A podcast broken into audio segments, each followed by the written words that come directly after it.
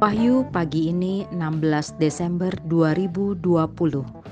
Mazmur 85 ayat 11 sampai dengan 12.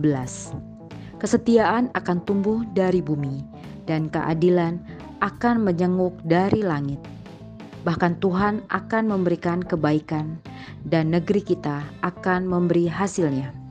Saudara-saudari terkasih, Tuhan telah setia mengasihi kita maka hidup ini adalah kesempatan untuk melakukan kebaikan dengan setia.